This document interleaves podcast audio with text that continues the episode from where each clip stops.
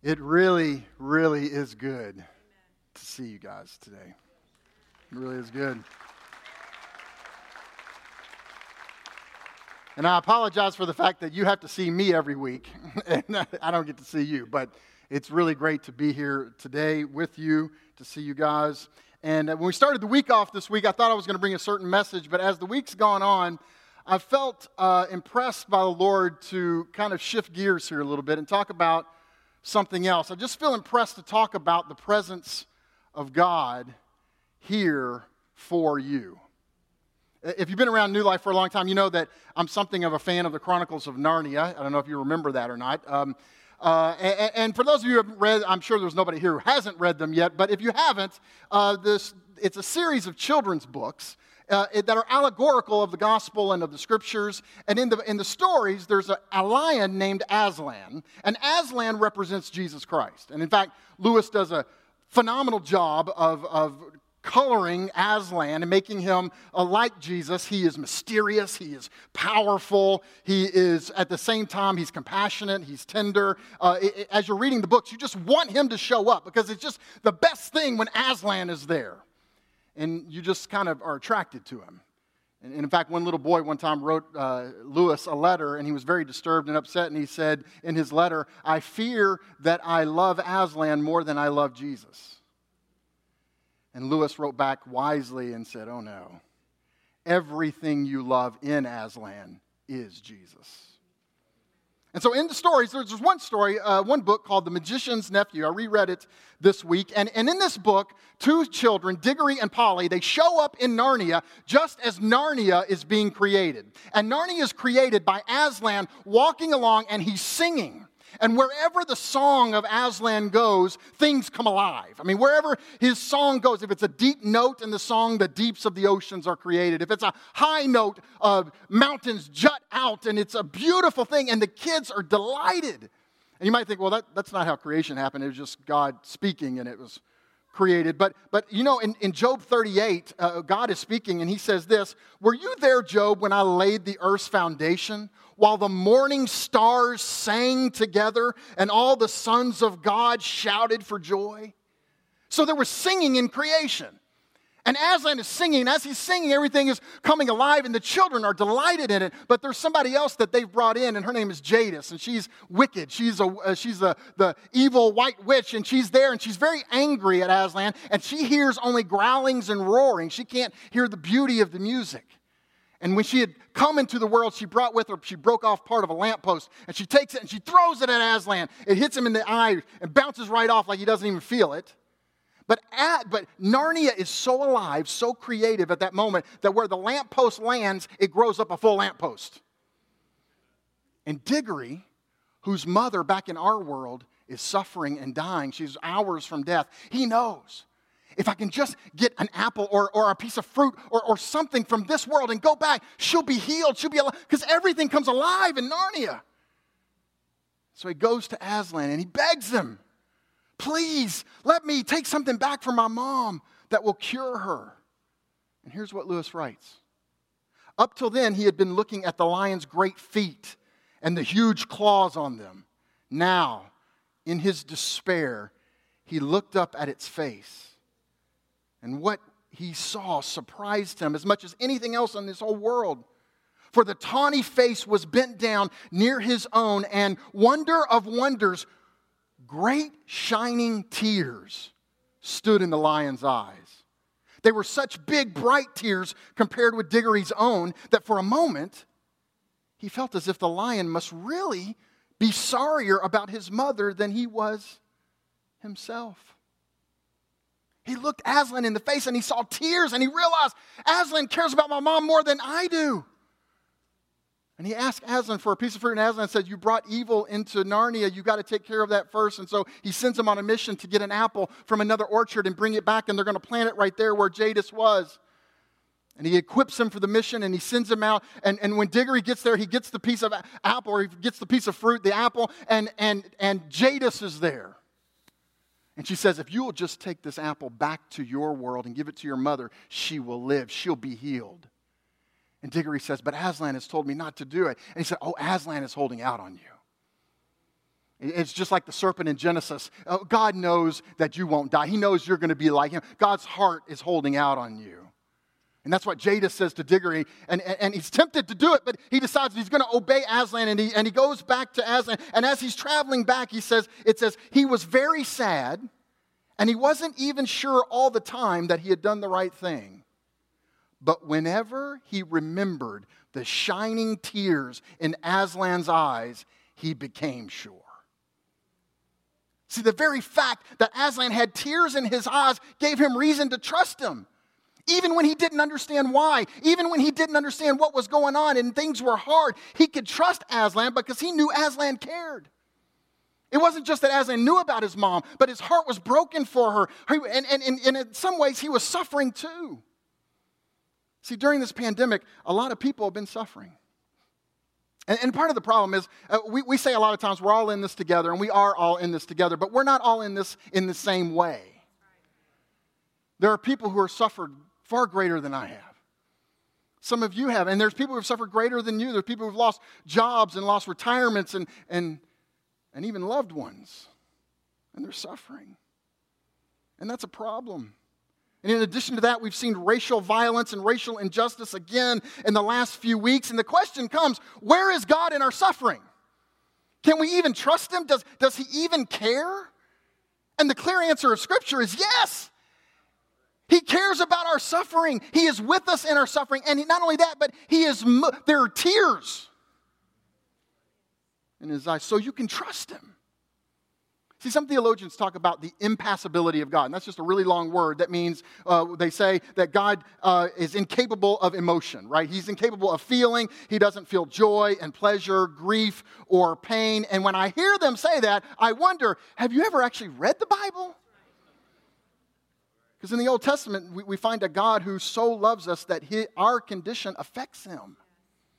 In Genesis 6, when there's a story of the flood, it says this in verse 6 God, the Lord was grieved that he made man on the earth, and his heart was filled with pain. Do you know what that's like?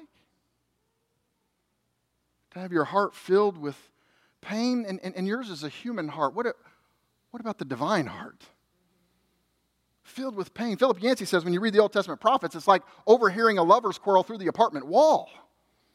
The emotion is white hot. God says in Jeremiah 31 20, speaking of the people of Israel as his son, he says, My heart yearns for him. I have great compassion on him, declares the Lord.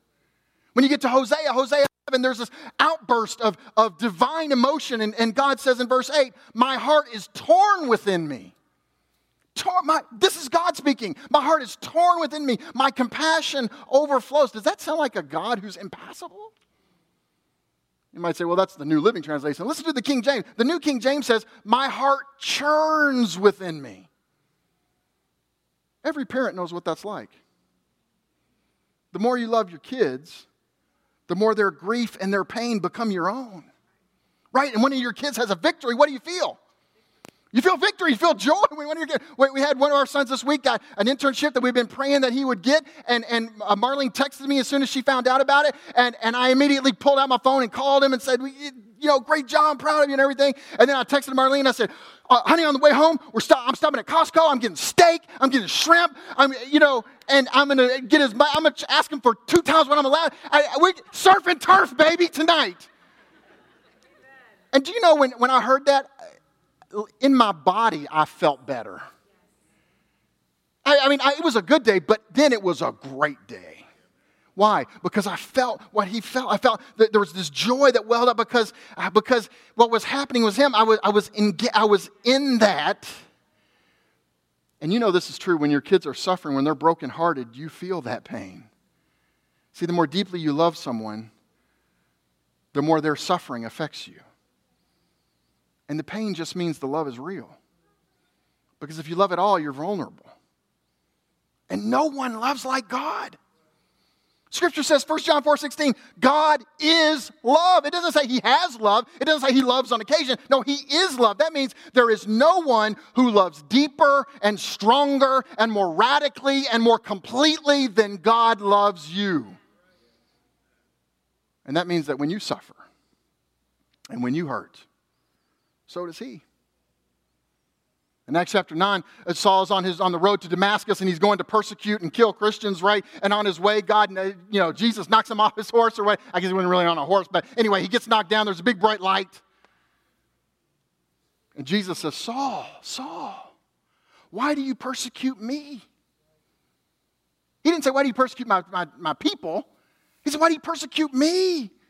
Because he, Jesus so identifies with his people that when they hurt, he hurts. When they grieve, he grieves. When they're persecuted, he is persecuted. Peter says that when believers go through fiery trials, that Jesus is not just present spiritually with them, but 1 Peter 4:13, rejoice that you participate in the sufferings of Christ. Peter says, we, we participate. He participates with us. We participate with him. Paul says in Philippians 3:10 that we have the fellowship of sharing in his sufferings. This is an extraordinary verse. Think, let this in for a moment. We share, we fellowship in his suffering, which means he's we're sharing. And he's sharing in our sufferings. And sometimes it's in that moment that you experience the presence of God greater than any other time.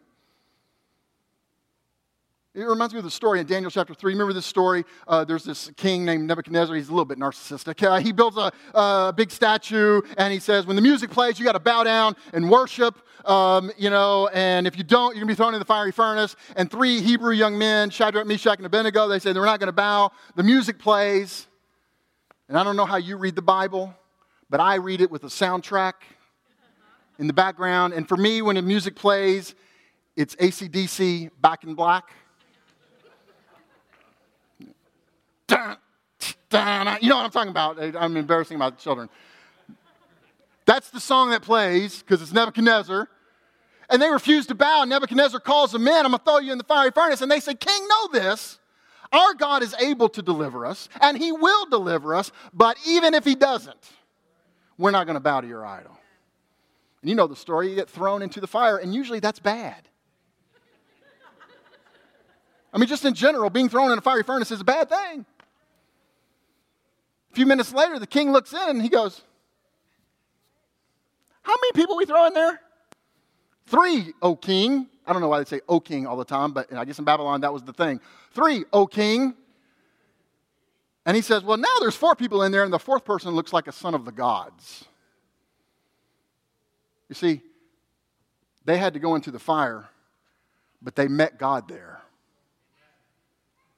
And see, that is the promise to us as believers in the New Testament. When we go through the furnace of afflictions, Jesus is quite literally with us, and He's feeling the flames too. And you know what that means? You can trust Him. Hebrews 2, verse 18, that Scott read, because he himself suffered when he was tempted, he is able to help those who are being tempted. Later in chapter 4, it says, We have a high priest who is touched by the feelings of our infirmities. In other words, God has willingly opened himself up, and he's affected by what brings joy to our hearts and what brings pain. He's not far off. And the culmination of that revelation is, is the cross where you see God taking it on himself. John Stott, in his book, The Cross of Christ, puts it more eloquently. He says this I could never myself believe in God if it were not for the cross. Now, stop right there for a second. I, I agree with Stott here. This, I can say that that sentence, I could have written that sentence because I've studied a lot of philosophy and I know the arguments for the existence of God, and I think they're persuasive.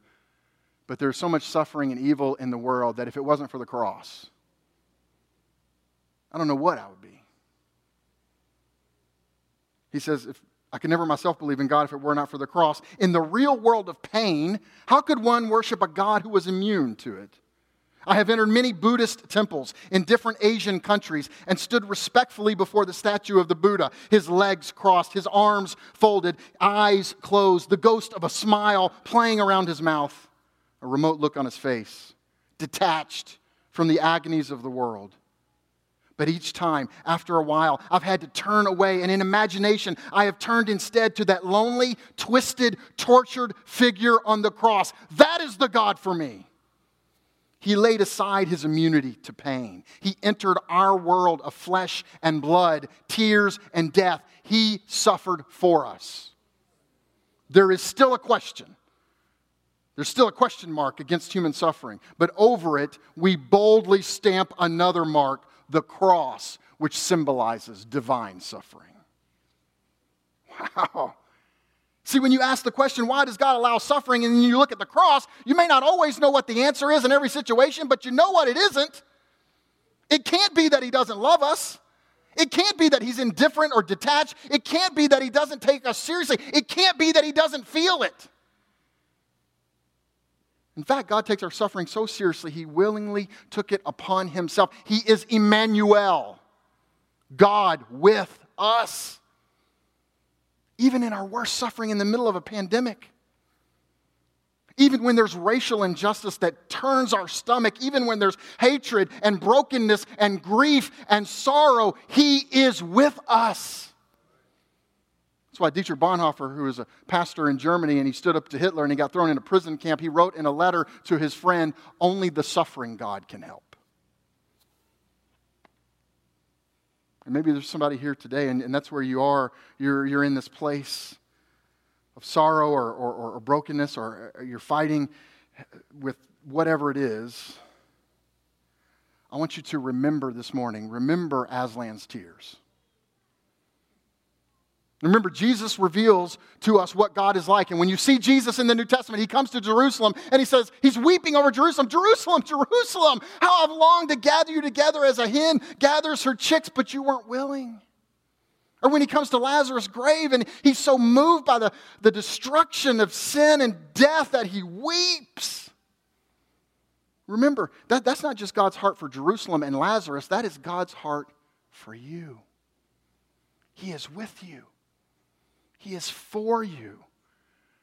God's presence with you and for you is the most important thing you could experience today. There's a story in the Old Testament about a guy named Job, and you know the story. Job was a devout believer, he was a pillar in his community, and he's plunged into darkness. And it has nothing really to do with anything that he did. It's this chess mask because we're, we're, we're kind of let in behind the scenes in the first couple chapters is a chess match between God and Satan, and it's kind of disturbing, actually. And most people just read the first couple chapters of Job and then the last few chapters where God speaks and he gets double back all that he lost. But in the middle, there's all of these long speeches by Job and Job's friends. And most of the time, Job in those speeches is expressing confusion, he's expressing anger, which you and I would be doing the same thing.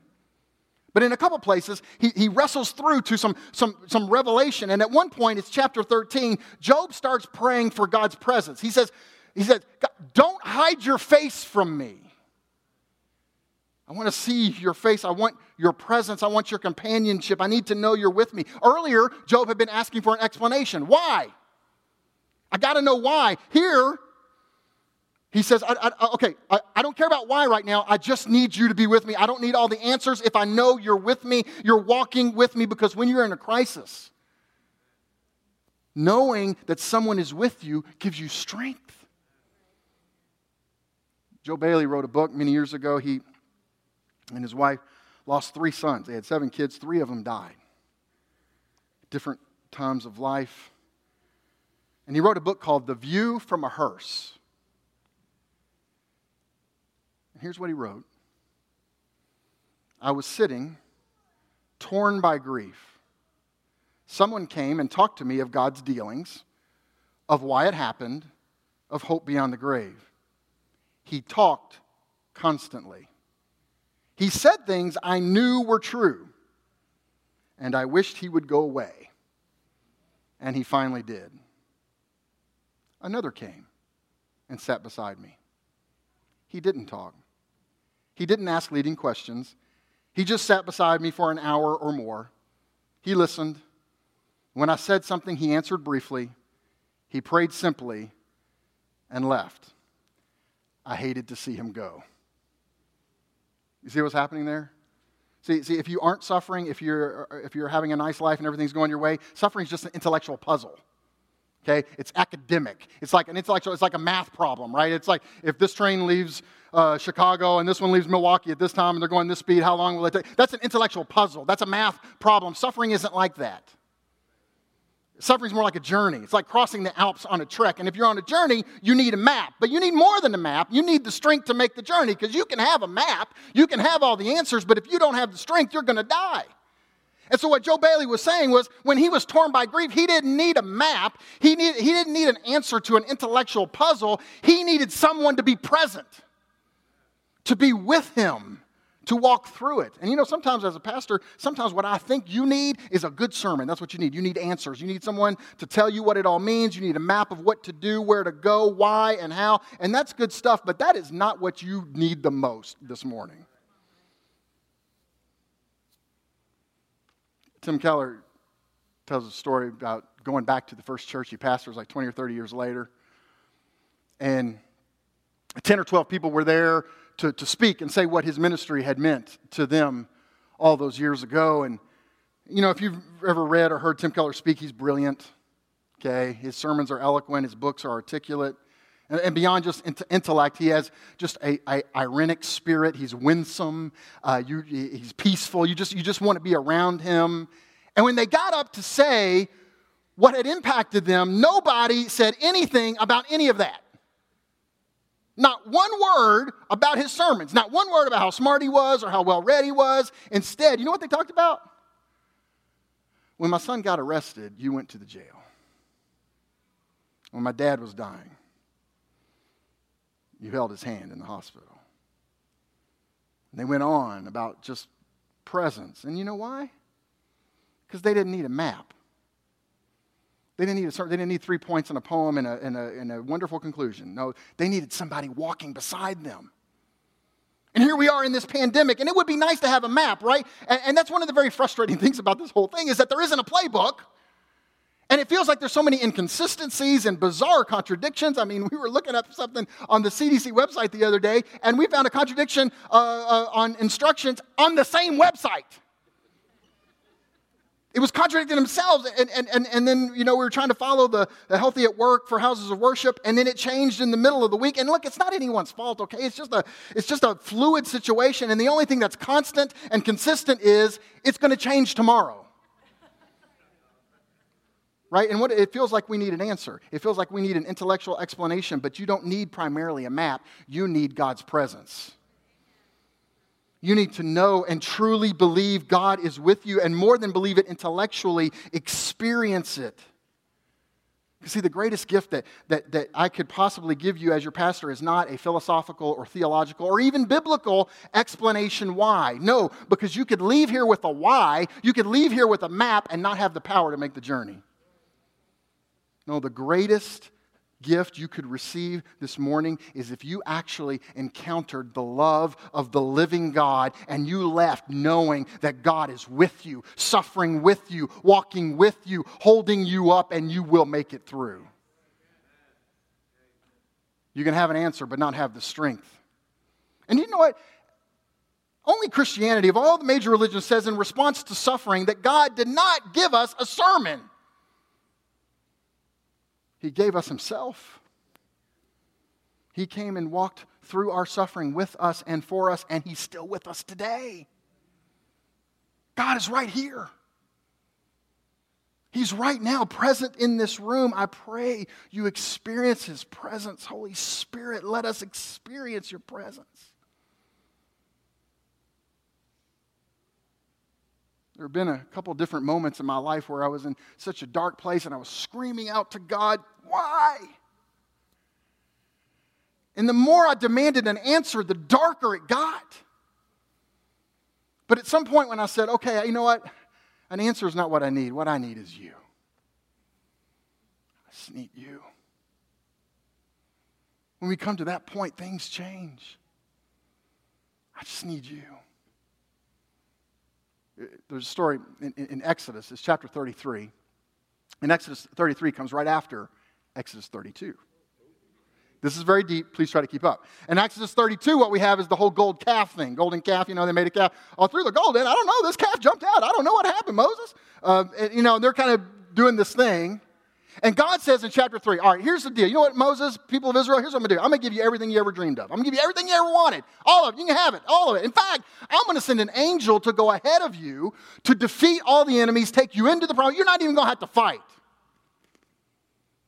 One caveat I ain't going with you. You're on your own because you're stiff necked. That that is my biblical uh, precedent for calling people stiff necked, because God did that. You're stiff necked. And Moses and the people respond beautifully.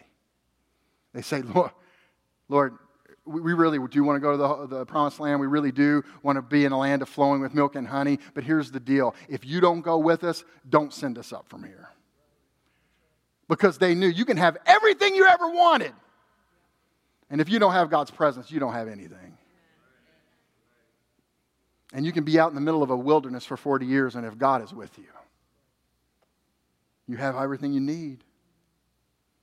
So I pray that you and I would experience His presence vividly. You know, one of the one of the historical kind of bizarre puzzles uh, that historians kind of like kind of just well puzzled over um, is is that we don't actually know where Jesus' tomb is. You know, I mean, if you, the, you know, the visitor brochure for Israel says it's in the Church of the Holy Sepulchre, but there's other places that people say, you know, his tomb was here, it was here, you know, it was in the garden tomb, there's a garden tomb, uh, it was over here, and, and, and, there's all this debate about where it was, and nobody knows where it was. And, and the weird thing about it, really, is in every other major religion, the place of the tomb of the founder becomes a place of pilgrimage, where people pray, and it's venerated, and it's honored. And there's no record of that happening in Christianity except on the first day when the women went to the tomb and they got more than they bargained for. And then some of the disciples came in too, and you never hear about the tomb after that. And nobody cared where it was. Why? Because they experienced his presence. It's, it's like, you know, you know when, when, uh, when a mom has a baby and, and, and it's in the onesie, the onesie doesn't make the mom cry. Why? Because the baby's there. It's about the baby. But you let that baby grow up, go away to college, and then one day she's cleaning out his closet and there's the onesie. She starts crying. Why? Because he's not there anymore. But when the baby's there, you don't cry. Well, you might cry for other reasons, but you don't cry for longing for to see your baby. Are you following me? So the early Christians, they experienced him as a loss. So who cares where the tomb is? After his resurrection, not just after his resurrection, after his ascension, nobody cared where the tomb was. Because they experienced him alive. Here's my, prayer, here's my prayer that you and I would experience just as vividly as the early church, just as clearly as the early church did 2,000 years ago, because he is alive and with us.